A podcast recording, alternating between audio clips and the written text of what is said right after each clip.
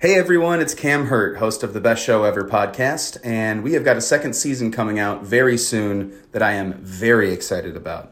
We've got some very cool special guests, including musical acts that we all love, like Karina Rykman, Daniel Donato, Jake Brownstein from Eggy, Rick and Peter from Goose, and many more. Tune in for new episodes dropping on Osiris Media March 5th on the Best Show Ever podcast. Hey, folks, I am super excited to tell you a bit about today's new sponsor, Music Masters Collective. They're a nonprofit organization that produces unique music events, providing opportunities for fans and artists to meet and collaborate in an inspired and creative atmosphere. Every week, MMC hosts different events, all with the opportunity to learn from world class musicians like Bill Frisell, Kurt Rosenwinkel, Julian Lage, Marc Ribot, Wayne Krantz, Oteil Burbridge, the Milk Carton Kids, and so many more. At an event like Alternative Guitar Summit Camp happening this August, you can expect in depth workshops with guitar masters, once in a lifetime performances, the opportunity to play alongside your favorite musicians, and a lot of fun. You'll leave this event packed full of wisdom and with a whole community of musicians to create with. This all inclusive week in the Catskills Mountains of upstate New York is guaranteed to be magical. Scholarships are available, spots are extremely limited. So visit www.alternativeguitarsummitcamp.com slash moods to learn more.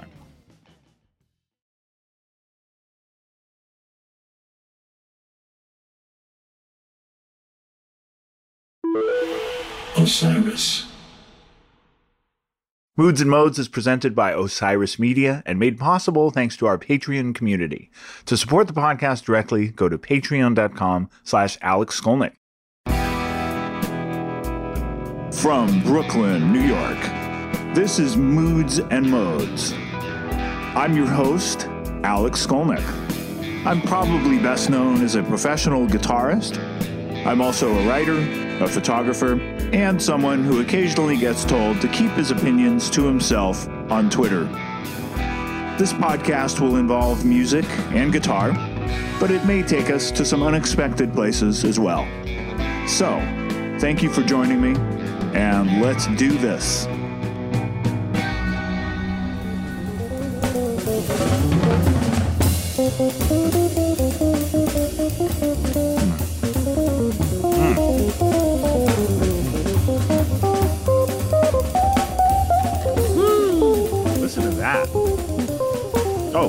Moods and Modes, episode 21.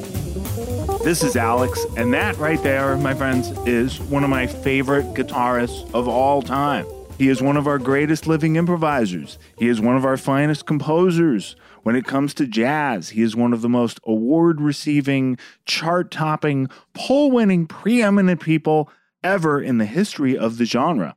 At the same time, the term jazz musician, with its usual associations and connotations, when used to describe this individual, is a bit, shall we say, misleading.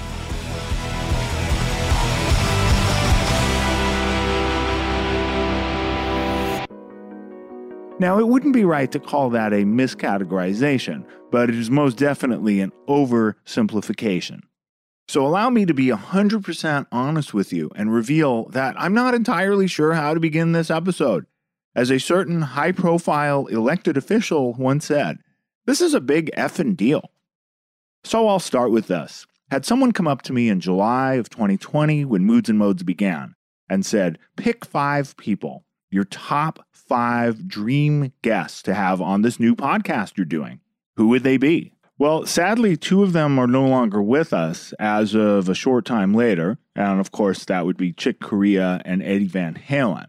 Yet, if I think of three more, well, there are others who may hover in and out of the top five at any time the George Bensons, the Brian Mays, the John Scofields. I'm pretty sure my answer at that moment would have included the following three, all alive, well, and active, knock on wood, and thank goodness Jeff Beck, Herbie Hancock, and Pat Metheny. And of those three, one of them is here. Yes, you and I are going to hang out with Pat Metheny, who joins us today on Moods and Modes. I probably don't need to tell you what a big thrill this is for me.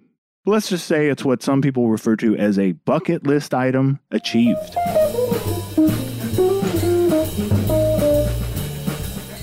Now, just a few more thoughts before we get into things. First, this is going to be a two part episode. Pat would warrant a couple in depth episodes, even if he wasn't here with us.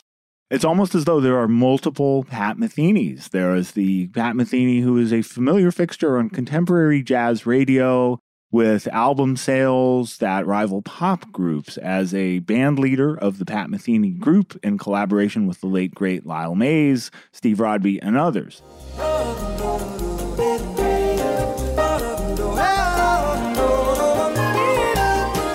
Then there's the serious jazz guitar Pat Metheny, the one who plays music far less accessible than the Pat Metheny group, but far more respected by, let's call them the serious jazz crowd, which includes many skeptics whom he won over by collaborating with artists they respected.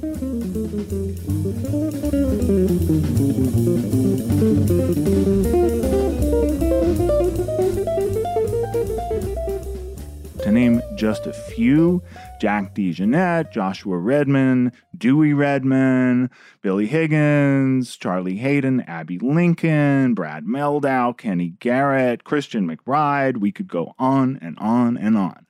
And there is another collaborator that I have not mentioned yet, but he's an important one. That is Ornette Coleman. And Ornette Coleman coincides with the emergence of yet another Pat Metheny let's call this one the experimental, outside, free, avant garde, almost punk rock Pat Metheny. the one that has occasionally embarked upon projects that have been known to cause both groups of previously described fans to walk out of his concerts and in some cases march back to the record stores, new album in hand, demanding a refund.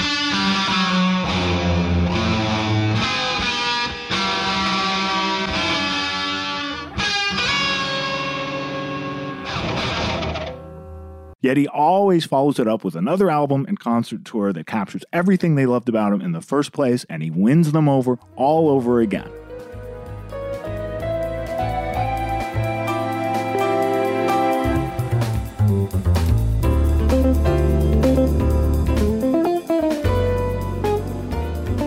So I wanted to talk to Pat about a few things that I don't often see discussed in his interviews. One of them is indeed these different sides. Where do they come from? Why do they exist? How does each one inform the other? And beyond that, what are his motivations? How is he so productive? This is somebody that puts out an album or two a year. They're all top quality.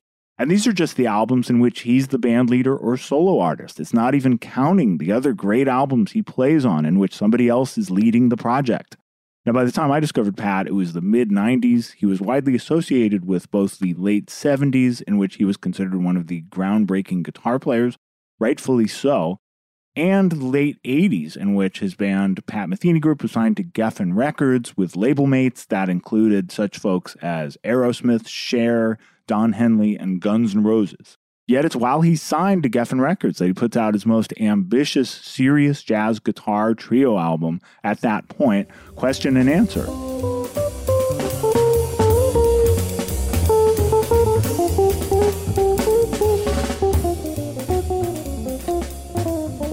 This is quite a bold artistic move because there's no way that a straight ahead jazz guitar trio album with Roy Haynes and Dave Holland is going to have anywhere near the commercial success of the earlier Pat Metheny group albums.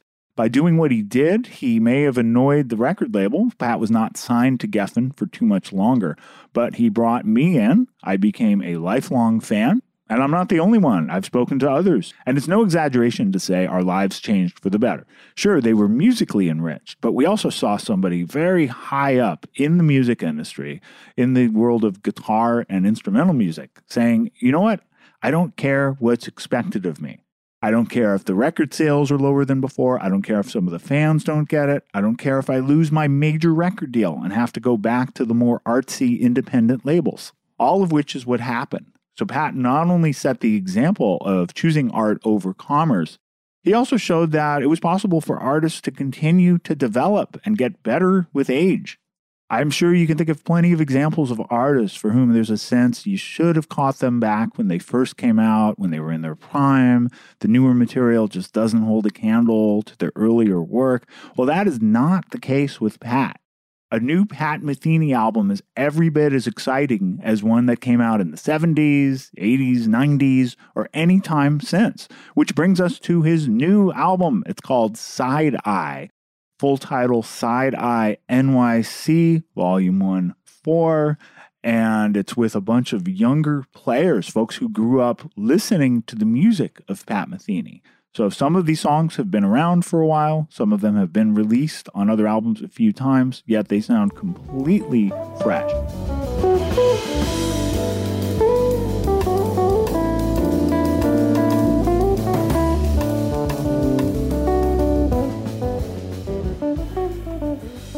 Again, Side Eye NYC.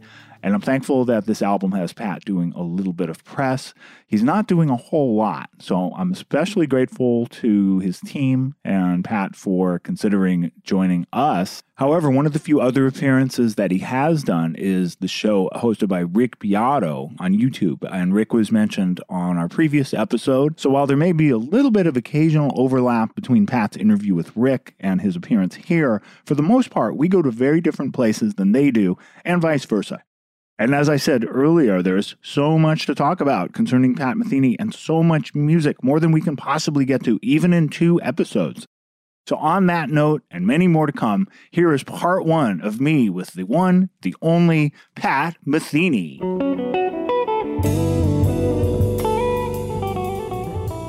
Thank you so much for doing this. Pleasure. Thanks for inviting me. Yeah, there's so much I would love to talk to you about. There's no way I can possibly talk to you about all of it. and I'm sure you hear this all the time, but you're a towering influence and you're such an independent artist as well. And I was listening to some of your music that some critics have described as quote unquote wild left turns. I'd love to talk a little bit about those as well. And some of your associations but also whatever you want to talk about. I'm happy to talk about anything. So whatever you're interested in, it'll be a pleasure for me to talk to you. Okay, great. I started this podcast last year. The, the original idea of it was really to focus on lesser known guitar players. So you you actually don't qualify. So in a way, you're completely wrong for this. Mm-hmm. I kid. The first uh, episode ended up being a trip to Matt Umanov's guitar shop. Oh, wow. He did a repair on an L5 of mine, and your name came up. And he said he had done some work for you on a guitar that used to be owned by J. Geils. That's correct. Yeah. Do you still have the guitar? I do. And, you know, Matt is a very special guy, as you know. I mean, very special very outspoken. he's unique, very. He's a classic New York character in every mm-hmm. way that's connected to the old Gretsch factory, and uh-huh. you know his knowledge of the sort of arcane details of the electric guitar post World War II is probably only equaled by Gruhn and four or five other people on the uh-huh. planet. Uh-huh. Yeah. I had just loved going to his shop and hanging out with him and hearing his stories about things. Not to mention that they do great work there. Yeah, his stories are incredible. Yeah. So he said J. Geils had ruined the guitar basically or put some holes in it. yeah, you know, it's funny about guitars since this is a guitar thing. You know, I never really cared that much about guitars, to tell you the truth. They were kind of like screwdrivers for me. Like, Mm-hmm. This one does that. This one does that. And I had my, you know, one guitar, which was the ES 175 that I got for a 100 mm-hmm. bucks when I, you know, first got going. And along the way, guitars, in a sort of utilitarian sense, you know, made their presence known to me. But it was always sort of satellites around mm-hmm. that main guitar. And that kind of exponentially expanded over the years as sort of my sense of you know being a band leader and the whole idea of orchestration became kind of an element in that and the different ways that I could contribute by having this guitar tuned in this Nashville tuning and uh-huh. this one being that and And please pardon the brief interruption. In case anybody is wondering what a Nashville tuning is, that is when you tune a six string guitar an octave higher. This is usually done by swapping the lower four strings and replacing them with the higher strings from a set of strings designed for a 12 string guitar. Famous examples include Hey You by Pink Floyd, Wild Horses by the Rolling Stones, and Phase Dance by the Pat Metheny Group.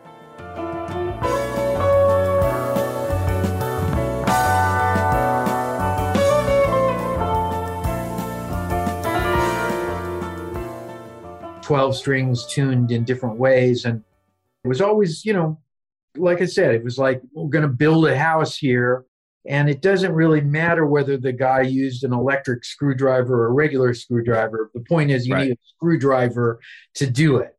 Yeah. So I didn't worry too much about whether it was this brand or that brand. It was just like that was that sound.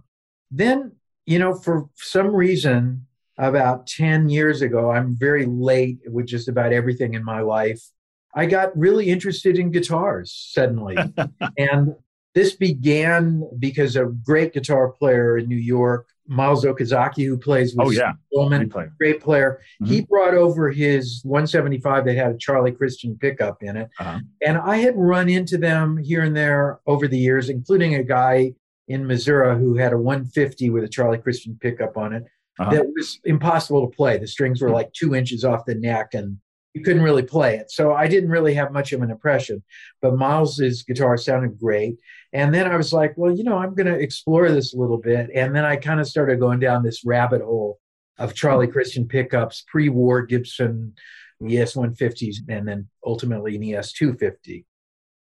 So Jay, I think probably for his own reasons, was also interested in that era and had a couple really cool guitars. And honestly, I'm not sure if he's the one or somebody else was the one that decided to take a really nice 1939 first year L5 premiere, which is the first time they did a cutaway. Uh-huh. And, you know, it doesn't have the right kind of bracing Uh-huh. for a Charlie Christian pickup. And they kind of just said, what the hell? I'm just going to cut a big hole in, and throw this pickup in there. And it's like super glued in there. And it's just a big mess.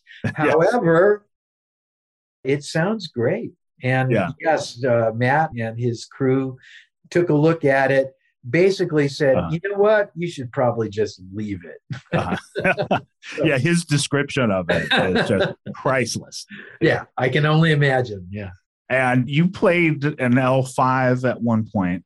You know, my early years around Kansas City were fantastic Uh-huh. because I got a lot of great gigs with some of the greatest musicians I've ever known. Were Uh-huh. those guys that I was able to play with at age, you know, 15, 16, 17. Yeah. And you know, the other side benefit of working a lot as you know, young kid like that is I actually managed to save some money. Uh-huh. And I had my 175 that I had gotten for a hundred bucks from this guy in the town next to my town. Uh-huh. And then, you know, once I had, you know, a couple hundred bucks, I was like, well, you know, the next good guitar above that is an L5. Maybe I should Yeah. get an L5. And I did. The thing I didn't realize was that, you know, I'm definitely a more of a 16 inch size guitar Sure. person than a 17 inch. And, you know, I messed around with L5s. Even I think I even had a Super 400 that I borrowed for a while that was gigantic. Wow. Yeah, enormous. I don't know if you can see the video, but I, I have an L5. I do see my that wall. up there. Yeah. See that? Yeah. That's a 76, which I was inspired to get because of Wes Montgomery live at the Tsubo. Right. You know, he had very similar guitar, Yep. which was, Yep. and that was recorded in Berkeley. I'm from Berkeley, California. Cool. So I was studying with Joe Satriani. I was one of his last students before he turned professional. And he has a very similar aesthetic. He doesn't care about guitars, lets them go. But do you still have your classic 175? Oh yeah. I mean, Okay. you know, there's not too many things that are things that are really are like a personal possession that for me represents a lot of things. That does.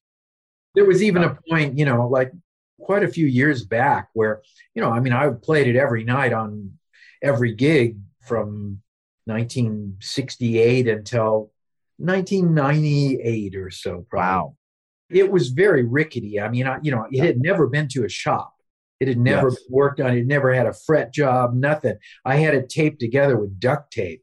You know, it was getting to the point where I realized something could happen, and I I kind of retired it, and that was right around the time. Actually, it was a little before that. It was maybe more like 1989 Right, right. that I started, you know, the, a relationship with Ibanez, which has been great.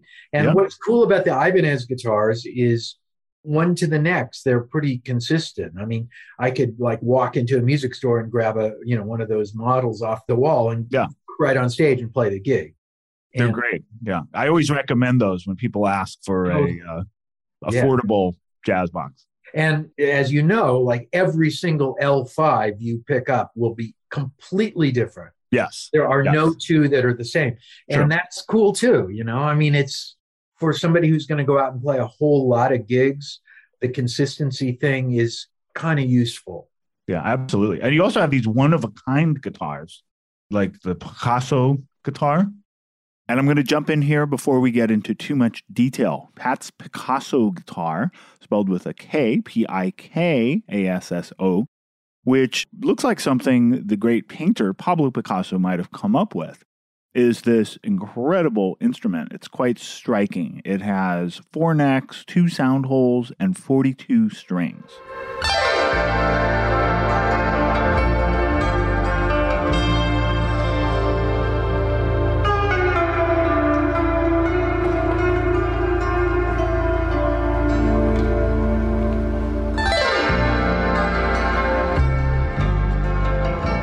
Now, listening to that is hypnotic enough, but watching him play it is mesmerizing. It's hard to believe it's just one person. And this is a great example of why the term jazz musician is not a complete description. And my favorite parts are always those huge strums. So he glides across a set of strings that he doesn't have to fret, it's just tuned naturally. He's fretting the part that looks like a guitar, and that's tuned in the bass range. That's where those low notes are coming from.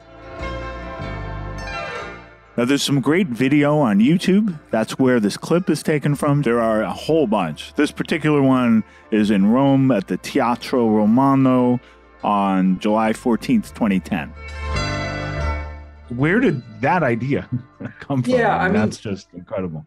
This is connected a little bit to, you know, kind of as we were talking, the, the whole idea of, you know, what is a guitar? I mean, in a lot of ways. And my reference point to what is a guitar was fully formed by Kenny Burrell, Mhm. Wes Montgomery, Jim Hall, Joe Pass, and the few guys around Kansas City that would come to town that I would hear, where it was a guy often sitting on a chair with an amp right next to him. Mhm. And my reaction to that was, well, that's cool.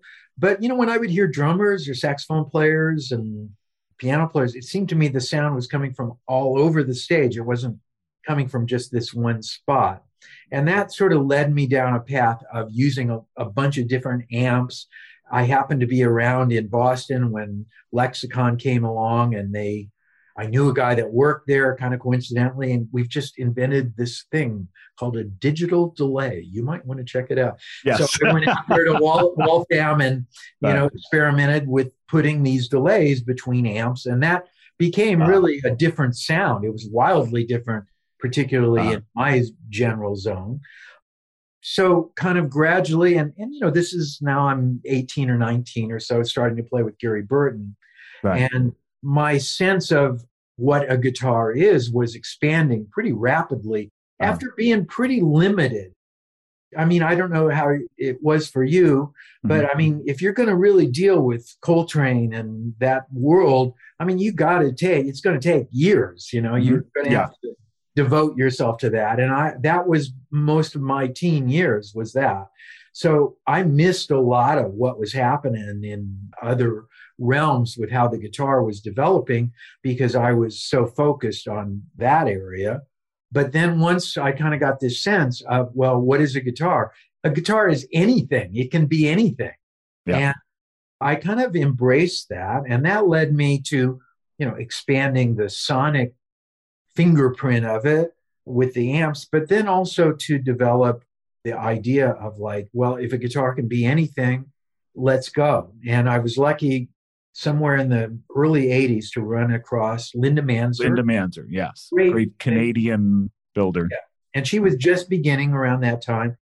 And, you know, you probably experienced this too. It's one of mm-hmm. the fringe benefits of you know being a, professional that's out there and mm-hmm. you know uh, of guitar builders coming to the sound check bringing their guitars and wanting you mm-hmm. to try their guitars it's great absolutely yep. and most of the time i don't know how it is for you but for yep. me most of the time it's like that's really cool it's not exactly my thing it's not for me but yeah, yeah that's usually how it is i have people bring pedals and same thing but once in a while they, yeah. you, know, you say oh well, with yes. Linda, she I brought mean, a guitar, and it was like one of those moments of like, yeah. whoa, now wait a minute here, you know, and that was the first, you know, steel string.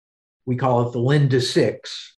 That guitar is featured on First Circle. It's the guitar that's on the track Lonely Woman on Rejoicing. Mm. People talk about that a lot as Love a that one. particular yeah. acoustic guitar sound.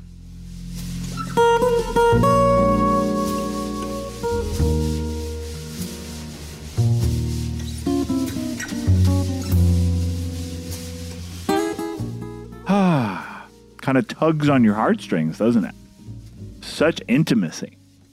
So that's the track Pat's talking about. And I just wanted to jump in and shed a little bit of light on this album because there are some interesting facts surrounding it. So the rest of the album does not sound like that. that's the one acoustic guitar track.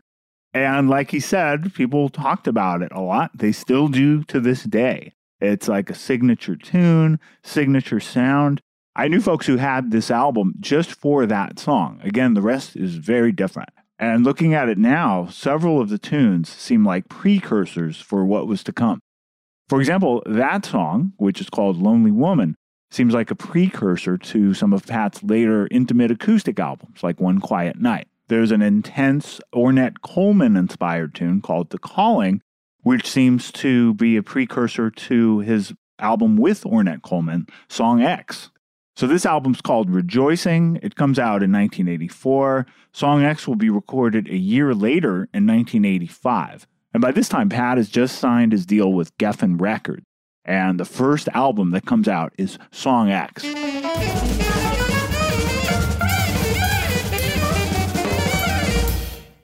You have to wonder if the folks at Geffen were scratching their heads, going, What have we got ourselves into? But he would follow that up with several albums by the Pat Metheny Group that would become their biggest selling of all time. But back to Rejoicing, the majority of the album is straight ahead jazz trio. And some of it you could see as a precursor to Question and Answer, which would come in 1991. Now, prior to this, Pat's albums tended to feature musicians that were in his age group, give or take a few years. For example, his debut album, Bright Size Life, featured a brand new bass player named Jaco Pastorius, who we will discuss soon. And like him, the musicians he would introduce to the world for the Pat Metheny group were all his peers. Rejoicing, on the other hand, marked the first time that Pat was playing alongside musicians who'd been active in the 50s and 60s and had long-time street cred with serious jazz circles. And thanks to his amazing playing on this album with these veterans, Charlie Haden and Billy Higgins, Pat would at long last have some of that street cred himself. Not that it matters to him. Pat is not overly affected by what others think, positive or negative, and is not driven by that either way. In fact, his big takeaway, as he explained in the interview with Rick Beato, is that this band reached even greater heights live and it wasn't accurately captured on the album. Regardless, there are many who deeply appreciate the album, including Rick Beato, who pushes back a little bit, and many others. However, Pat feels about Rejoicing as a whole, there's no question that it marks a turning point in the trajectory of Pat Metheny. It's the album that earns him jazz street cred. It's the album that establishes his relationship with Charlie Haden, with whom he will become best friends and longtime musical collaborators. And it is the album that will help solidify his different sides from his straight ahead jazz guitar trio side to his avant garde experimental free jazz side to his intimate acoustic side, which we'll get back to right now. And her instruments just have a quality that's very unique in terms of being balanced from top to bottom. Yeah. Yeah. You know, my relationship to acoustic guitar came much later. I was so focused on on the electric thing And her guitars, it really opened up a door for me because I realized, well, there is a way that using where I'm already kind of headed as a Uh-huh. player, this other way of looking at the instrument is kind of already there. I just had never really uncovered it. So that started that relationship, which then led to the most dreaded words that anybody in my crew uh, ever hears is a sentence that starts out with, How hard would it be? And Linda, Uh-oh. Yeah. Linda was like totally game for whatever followed that. Yeah. There were, you know, a number of guitars that Linda made prior to the so-called Uh-huh. Picasso guitar, the 42 string guitar, where she was like really up for trying things and then coming up with these great results. Yes. And for me, one of the things, because I write almost all the music on piano, Uh-huh. because it's so much easier than the guitar. For guitar players, one of the things we all love and envy about piano is the sustain pedal, because you know, if we want no stirring, you got to keep your finger on it, right? Yeah. Or, or we use Right. open strings, but we're so limited on a typical Exactly. six string. So the idea with that 42 string guitar was like, okay, if I have a whole bunch more open strings, Yeah. then maybe I can get to some other harmonic stuff. Yeah. And so I said to Linda, how hard would it be to make a guitar that had as many strings? I think the way I described it to her, and I kind of drew something on a napkin, like to have as many strings as you could physically get on the top of a guitar. And she came up with that very unusual cubist like design of that mm-hmm. guitar. Yes. And, you know, I've been living with that instrument for 40 years or so Mhm. now. I have, I think, five distinctly different ways that I've deployed it in terms of it being kind of a baritone guitar in the middle or diatonic to a certain key or having three or four different keys or having a chromatic approach to it. Each one of them makes it a new instrument in a lot of ways. So you tune it differently. Yeah. I was always wondering about that. You know, it likes being in harmony with itself.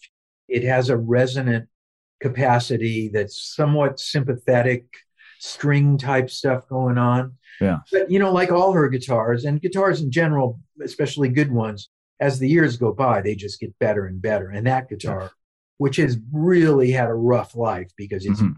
It's been all over the world. Yeah. It's had to get significant major repairs several times along the way. And it just seems to come back better each time. And there's uh, just one. Huh? She's made a couple others, I think. There were some requests from, Oh. you know, Japanese billionaires and stuff that yeah. You know, all, allowed her to continue her research in other areas. And it's always the collectors with the resources. Yeah. yeah, yeah. The music you play on that is amazing. It's so different from everything else you do. To me, it's like some of the few examples of a guitar player kind of capturing a mood, like a Keith Jarrett solo album.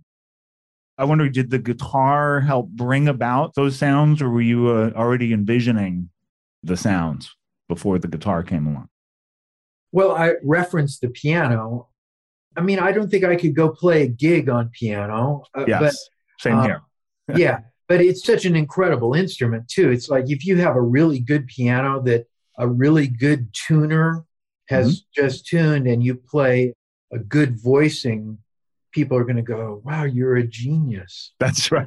That's And right. actually, no, it's the piano is awesome. Yeah.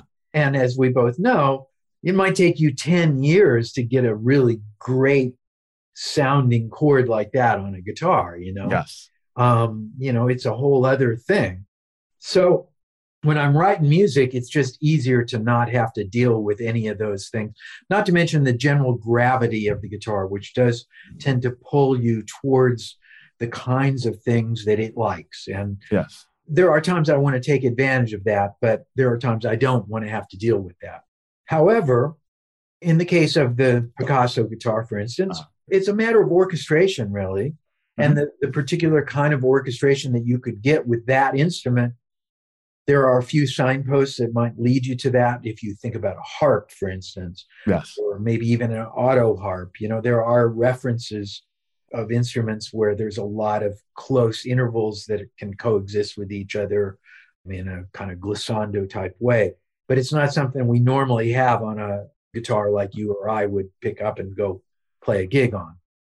So, you know, part of it for me would be to take advantage of that.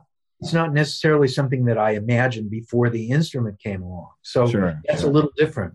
And just a few final thoughts on Pat's Picasso guitar. It did make a quick cameo on Song X shortly after it was built, but it wasn't long before Pat would be able to put time into it and develop a style unique to the instrument.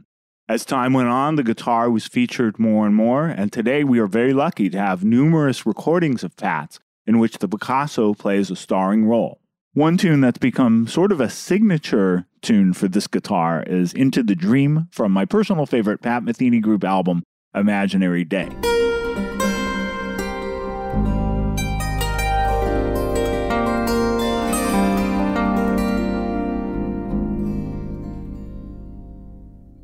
He also has a great version of Simon and Garfunkel's The Sound of Silence entirely on this guitar.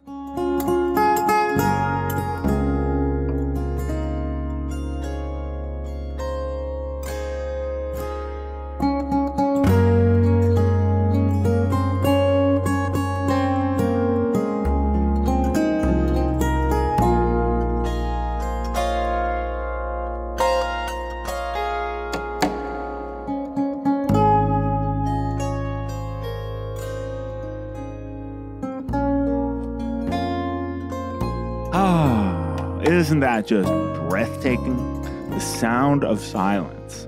Hard to believe it's the same person that did an album called Zero Tolerance for Silence, which we'll get to later. Really covers all the ranges of dynamics, tones, human emotion. I mean, what a complete musician. So we're a little over five minutes past the half hour point. Usually we take a break right on the half hour. Usually that's easier because when we have a guest, the conversations are broken up into smaller bits and we can work around them. In the case of Pat, I don't want to interrupt the conversations. His answers are interesting coming out of the gate. He brings up many points. Occasionally, he'll go off into some unpredictable territory, yet it always relates to the topic at hand. And he finishes up, and it's connected to where he began. Does this process seem kind of familiar, kind of like a good solo. Hmm. And I've heard him make that comparison before. A solo that loses the listener's interest is a little bit like a conversation with somebody who bounces from subject to subject, doesn't stick with the topic at hand, and by the time the conversation ends, you can't even remember what you were talking about in the first place. Know anybody like that? I do. Not going to name any names. Pat makes another really good language comparison in a segment that's coming up.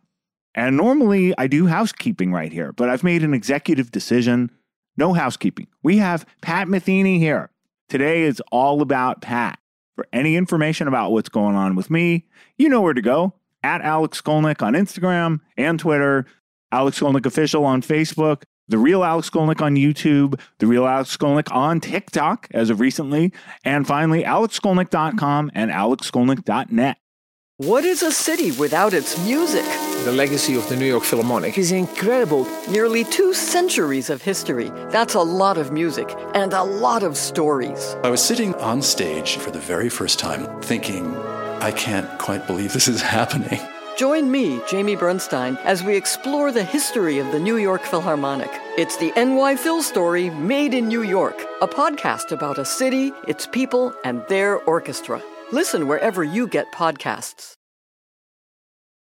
Now, so far, you've heard pretty much our entire conversation in chronological order. Here is where I'm making one alteration. After discussing Pat's Picasso guitar, we segued right into his Roland synth guitar, which is another one of his unique, distinct sounds. Of course, that's an equally interesting part of the conversation and an important component in the story of Pat Metheny. However, since we've just spent a good amount of time focused on Pat's Picasso guitar, rather than follow that up with another extensive segment focused on a specific instrument, I think it'll make more sense to save that for part two. Instead, we're going to skip ahead to this next segment where Pat talks specifically about finding your own sound.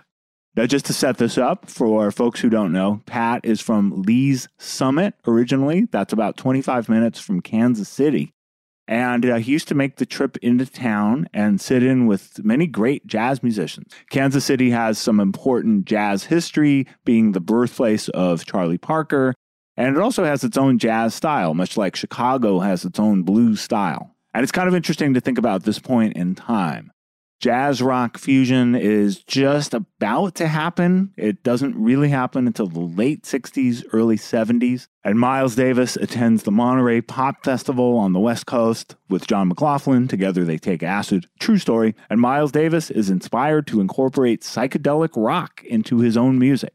This will not only lead to electric jazz becoming a thing, but sonic innovation will become a part of improvisation no longer limited to pianos, upright basses, and hollow body guitars. And as we all know, Pat Metheny will become one of the most high profile figures in the field of electric jazz and blending jazz and rock. He does it without the acid, by the way. He's never touched a drug.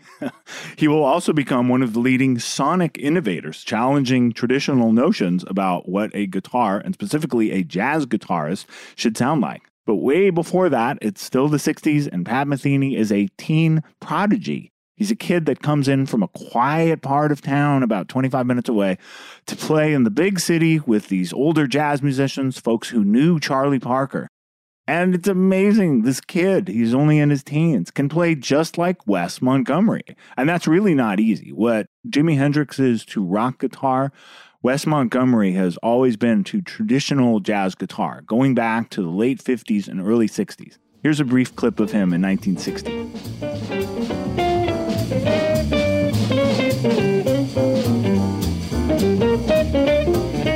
So, folks on the scene can't believe what they're witnessing. This kid who plays just like Wes. And no one can deny that he's doing a great job at it and has talent. Some, however, can't help but convey the sentiment you got to find your own voice, kid. Let's get back to Pat. Just all these different tones that it's so beyond just the classic jazz sound. And of course, your your original sound, which was different than anybody else, you know, going back to Bright Size Life.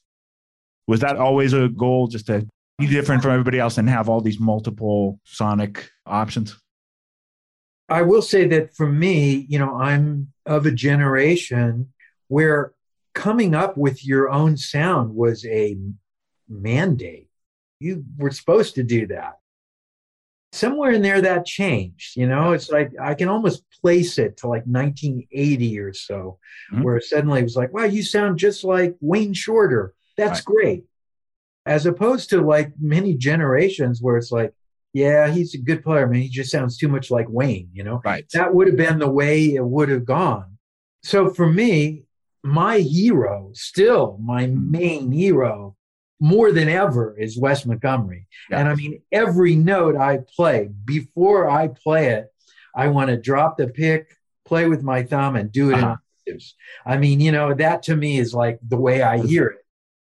I was very lucky to be around again in Kansas City. A couple musicians, one in particular, who, when I would whip out my thing and actually the issue of house is a thing too, right? I mean, yes. you know, I was 15, 16 years old and I could do a kind of the Wes thing that everybody can do now, you know, but, and people would go nuts, you know, yeah.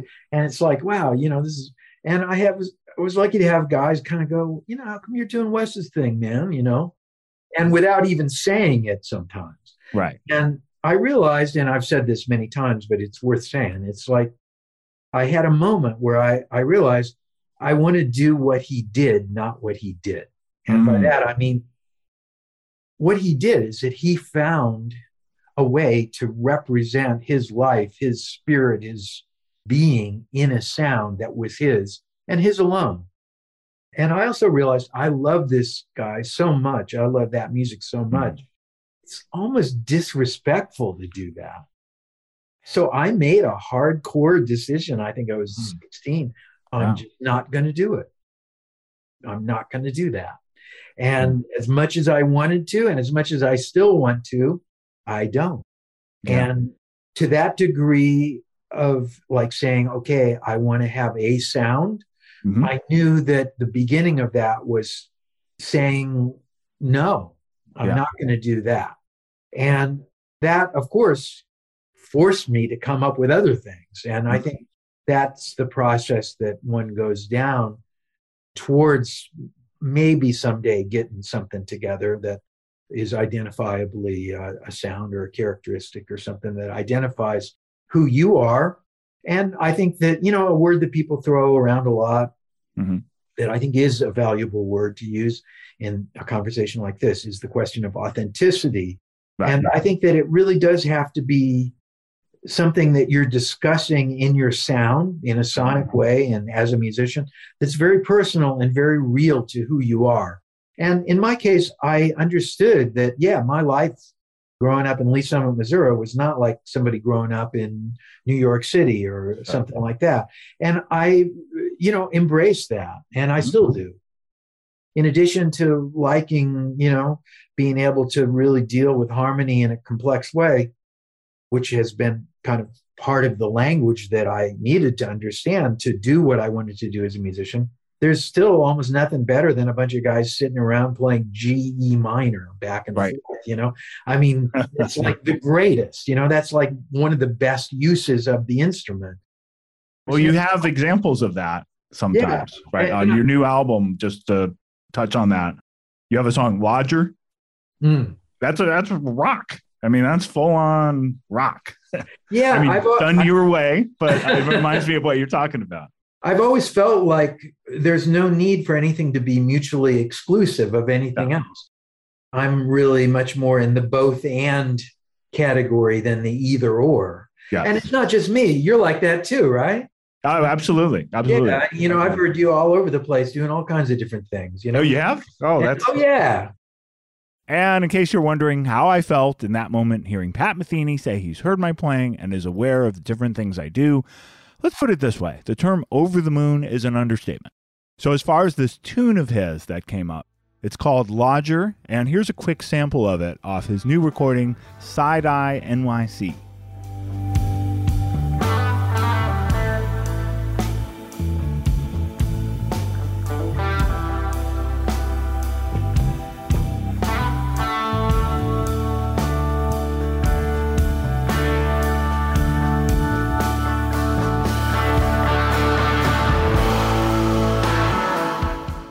That's pretty rocking, right? It's easy to imagine a Gregg Allman or Tom Petty or Susan Tedeschi or Warren Haynes or some other vocalist coming in right there. Now, I thought of that song in particular when Pat mentioned the beauty of simply moving from G to E minor. This song actually does the reverse, E minor to G, starting with E minor. That's G, then A, then C, and so forth. Now, how cool is it that somebody who has participated in so much complex music at a high level, whether as a collaborator or creating it himself, and as somebody who has studied some of Pat's music, let me tell you, it can be complex, recognizes the beauty of simplicity. Our generation in general, I think, is like that because we've all grown up loving the Mahavishnu Orchestra and Peter, Paul, and Mary and the Beatles and Albert Ayler and, you know, Shostakovich. To me, a normal response to the music that I love as a fan has always been okay, well, what is that and how does it work? And how did they play this? How does one go about functioning in that setting? And, you know, the generation of guys just above me, and that includes sadly recently departed Chick, Oh, Jarrett, you know, Gary Yeah. Burton is in that category. Herbie's in this category. You know, it's like we use the J word, but the J word the J word doesn't even begin to encompass what those guys, Keith Jarrett, like Right. you mentioned. I mean, it's like there's a way of being a musician that is Yeah. kind of new in a way that those guys all represent. And those were the guys that I aspired to and still aspire to be like, in the sense that there's no boundary. It's Yes. like about creativity. It's not about genre or style or whatever. And in a way, this connects to the what we were talking about before in terms of sound. Yes. So my thing gradually moved away from just being the 175 and an amp into these other areas. And I mean, God, we can talk all day about the difference between Beyond the Missouri Sky and Song X and All right, because he brought it up, we have to interrupt and touch upon Beyond the Missouri Sky. Damn it, Pat. In all seriousness, Beyond the Missouri Sky is an album that we were going to take a look at one way or the other. So why not now? I do hate to interrupt, though. Talking to Pat is like a university music history course combined with a TED talk on unleashing your inner creativity.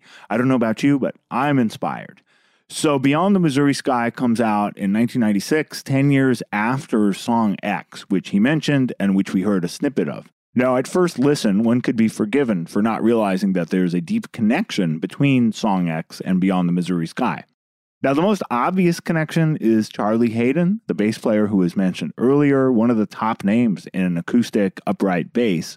And if you'll recall, Charlie Haden had played with Ornette Coleman in the 50s and 60s, and it was the love of Ornette Coleman's music that brought them together on Pat's album Rejoicing. And also, you may recall that Rejoicing was largely inspired by Ornette Coleman. It had his rhythm section of Billy Higgins and Charlie Haden. There were several Ornette tunes. There were moments of challenging listening in the style of Ornette. And of course, it led to the follow up album, an entire album of challenging listening, which was a collaboration with Ornette himself, also including Charlie on bass. That album was, of course, Song X. So, what does all this have to do with the album Beyond the Missouri Sky? Well, you may recall that the album preceding Song X, Pat's Rejoicing, which also featured Charlie Haden on the bass, had an opening track which, for many listeners, was the highlight of the album, despite sounding nothing like the rest of it. That song, of course, was Lonely Woman, which we heard earlier, and to add another wrinkle, is not an Ornette Coleman tune, despite this being an Ornette Coleman flavored record, and Ornette Coleman having a well known song with that title. It's actually an arrangement of a tune by Horace Silver. Regardless, Lonely Woman established this intimate acoustic playing of Pat. Remember, that's where he introduced the Linda 6, designed by Linda Manzer. And part of what made that song great was Charlie Haden's bass playing in combination with Pat's guitar playing. So, for listeners who wish they would do an entire album with that bass and intimate acoustic guitar, Beyond the Missouri Sky to the rescue. Now, before we hear a quick clip of the music, I just want to mention that Charlie Haden and Pat became so close after first playing together on Rejoicing. They became longtime collaborators on many albums, not just Song X and Beyond the Missouri Sky, although those are very noteworthy ones.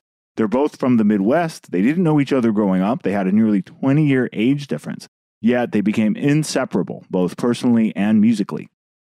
Now, the album does have some of the steel string guitar heard in Lonely Woman, but there are different guitars as well, including nylon string. And I want to play a quick clip of that.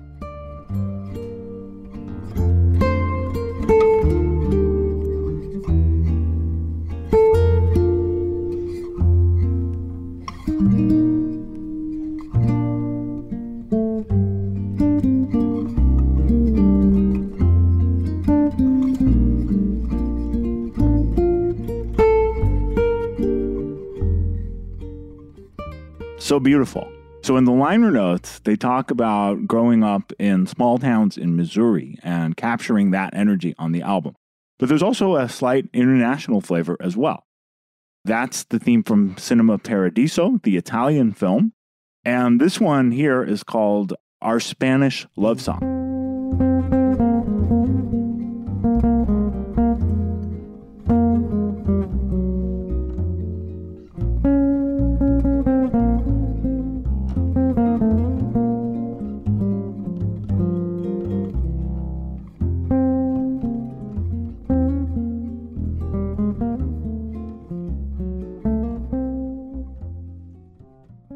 Thing I, I always want to point out is that to me, sound should be a reflection of an idea, Yes. not the other way around. Like, I think there are musicians, it's like, well, my sound is this, and I'm Right. going to impose that on whatever. And my approach has always been a little bit like language in the sense that okay, so if you're thirsty, you're thirsty before you say you're thirsty in Portuguese or ancient Flemish or Greek or Spanish or, or Right. English. First of all, you're thirsty. To me, I'm always that. I'm always like, okay, Oh, that's amazing. the idea? And then what is the best way to express that idea? And I really just follow the idea. And the idea is generally, first of all, quite unforgiving.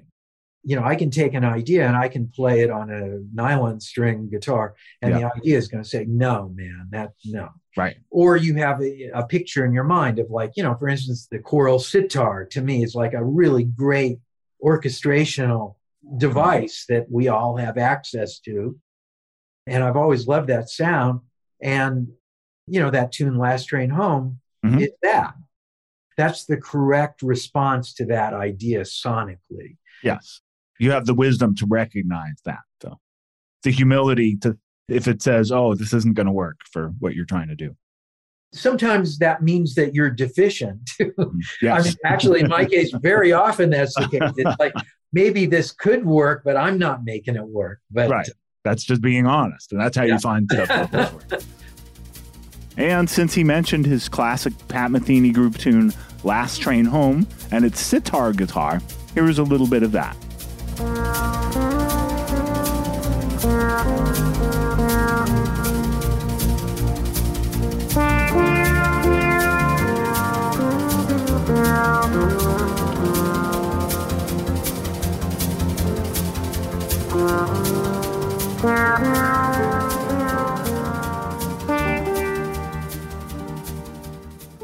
When I really started getting into your stuff, my big gateway to the J word, if you will, or the, the F word is really, that's even worse. yes.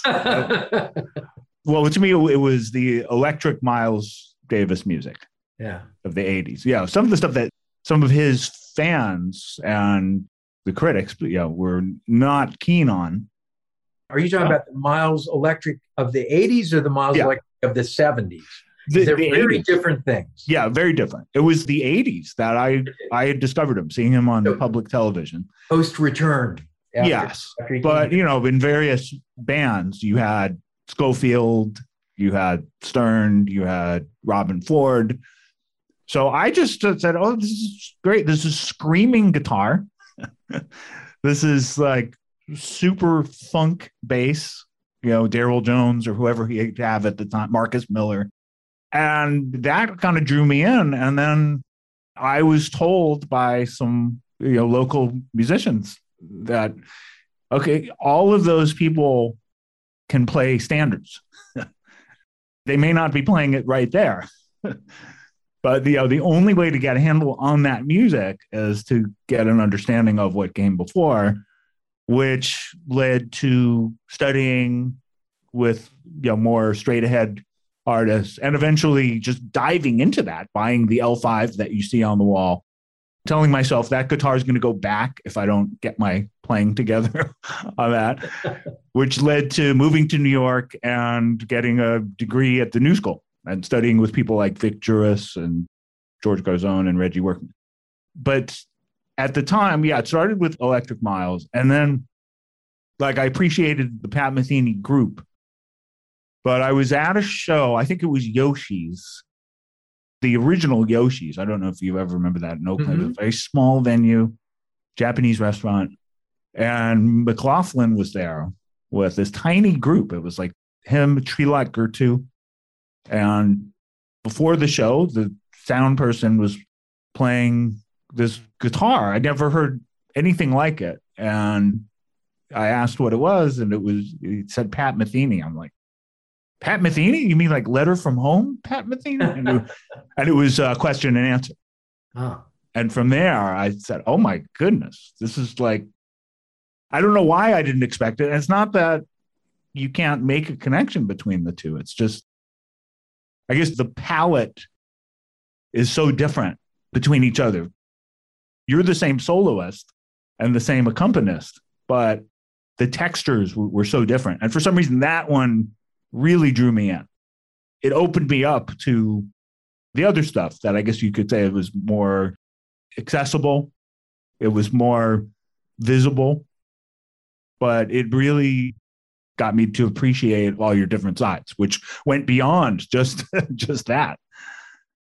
Well, that's great, man. Yeah, Thank so that you. was where that was where it started, and then I heard you on Brecker's first album, first solo album. I transcribed Nothing Personal.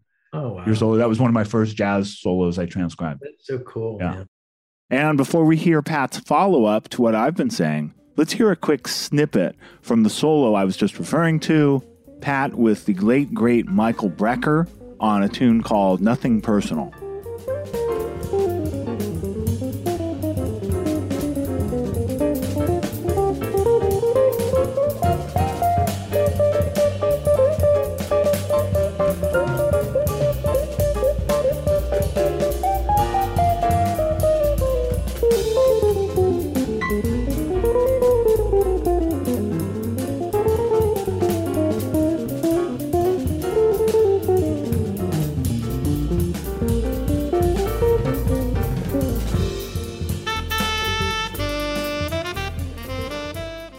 Love those licks.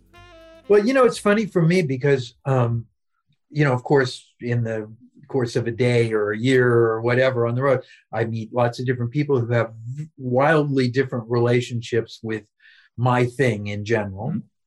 And it's always interesting for me to hear like this record or that record was the record or, you know, very often I can usually guess the age of somebody by what record it is that they're talking about. Oh, I'm- yes. Just the other day, I had a really funny one. And there's a, almost always a thing that comes with not certainly nothing like what you just said, but there's an implied, like, my favorite record is such and such.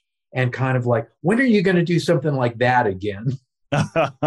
You know, I'm sure you get that often. yeah, everybody, I think every musician does. Yeah. But I had one the other day. I did this record, you know, orchestrion with a With the a- robots. robots. You know, that's a that's That was great. And I'm going to jump in just for a moment to elaborate on what he was just talking about. The Orchestrion project was one in which you could really see Pat's brilliance, not just on a musical level, but on a scientific level. It was basically Pat with an entire band that sounded a little bit like the Pat Metheny group, a little bit like some of his solo projects. It had its own unique sound. The thing about it was the band was all robots. And I would not begin to explain how this works, but I know that Pat would trigger it himself, and then one thing would lead to another. You can kind of picture a Rube Goldberg machine, only it looked very simple. It looked like a mechanical band, and the music that resulted sounded like Metheny music. Not that it sounded like any of his other specific projects, but it's Pat leading the thing and playing on top of it, and the whole thing's built around what he's playing.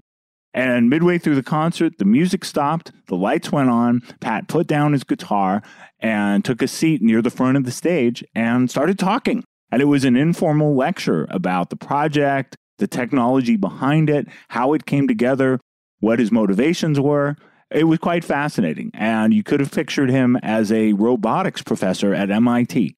That's 12 years ago now. The, the first thing I always say about that record is that it proved once and for all just how weird I actually am. um, I saw I- you do that live, actually. Did you really? Uh, yeah, Well, in New York. and And, you gave a great lecture right in the middle of it on Yeah, and- solenoids and unless unless you saw it live, I think you didn't really. It, it was impossible to understand what it was. But anyway, I had a kid, probably in his mid 20s, come up to me the other day, and it was the first time. When are you going to do something like orchestrion again? You know, like you know, kind of like something really cool. And I was like, wow, you know, that's 12. Well, it's 12 years ago now. That's about a generation, right? yeah. But what I was going to say about that is that, and I understand that, and you know, that people come in in different ways. And often I'm then, it comes to me like there's these different sides. There's Yeah. this side and that side, or there's this version of me versus that version. You know, if I can communicate anything in it all, is that no, they're not sides. It's Mhm. one thing. All right, let's stop right there. I'm going to hit pause. How's that for a quote? So this dialogue continues for a bit. I think it's best if we save that for part two. We will revisit, review what came before, and pick up where we left off. There is also much more to come. For now, I cannot think of a better way to end part one of our episode with Pat Metheny than those three words of Pat's. It's one thing. Well, what can I say? I hope you've enjoyed Pat Metheny Part 1 as much as I have. And indeed, what a shining light of creativity, productivity, and somebody we can all look up to, musician or otherwise, for inspiration to make the most of our limited time on this planet. In part two, things will get even more philosophical, and we'll get into the highly unique but unknown at the time bass player on Pat's debut album named Jaco Pastorius. We will also discuss Pat and Jaco together working with a wonderful vocalist named Joni Mitchell. Did you know about that? That and so much more will be in our follow up episode, Pat Metheny Part 2. So, special thanks to Pat's team of Taylor Perry, Matt Hanks, and Max Lefkowitz, and extra special thanks to our own Kirsten Cluthe from Osiris for getting the ball rolling, and of course, extra, extra special thanks to Pat himself. Moods and Modes is presented by Osiris Media, hosted and produced by yours truly, Alex Skolnick. Osiris production by Kirsten Cluthe and Brad Stratton. Final edits and mixes by Justin Thomas of Revoice Media. Opening theme by yours truly. Outro music by yours truly, joined by Nathan Peck on the bass and Matt Zabrowski on the drums. And thank you for listening. If you haven't already, please hit subscribe, and we are grateful for any ratings or reviews wherever you get your podcasts. And last but not least, extra special thanks to all members of our Patreon community. You make it all possible. To support the podcast directly, go to patreon.com slash Alex Skolnick. That's it for part one of Pat Metheny. I'll see you next time on part two. Osiris. Hey, listeners. I want to tell you about the April May 2023 issue of Relix magazine. Features a Dave Matthews Band cover story with additional articles and interviews with The National, Graham Nash, Wayne Shorter, ALO, Ivan Neville, our friend Eric Krasno and Stanton Moore, Marty Stuart, and much more. Check out the latest version of Relix and subscribe now at relix.com slash DMB. Thanks, Relix. Hey, music fans! We wanted to let you know about Music on the Mountain, a show that will feature Anders Osborne, Dogs in a Pile, and Saints and Liars. This show will be directly after the Divided Sky Foundation's Fun Run at 2 p.m. on Saturday, May 18th at the base of Okemo Mountain in Ludlow, Vermont. The show is presented by The Phoenix, a national nonprofit organization offering support to those in recovery and anyone impacted by substance use to celebrate recovery. If you're running in the Divided Sky Foundation's fund run, you'll be automatically registered for the show. It's a family friendly event, and all proceeds from ticket sales and other donations benefit the Divided Sky Foundation. Visit Music on the Mountain, that's musiconthemtn.com for more info and to get tickets. That's musiconthemtn.com. Hope you enjoy.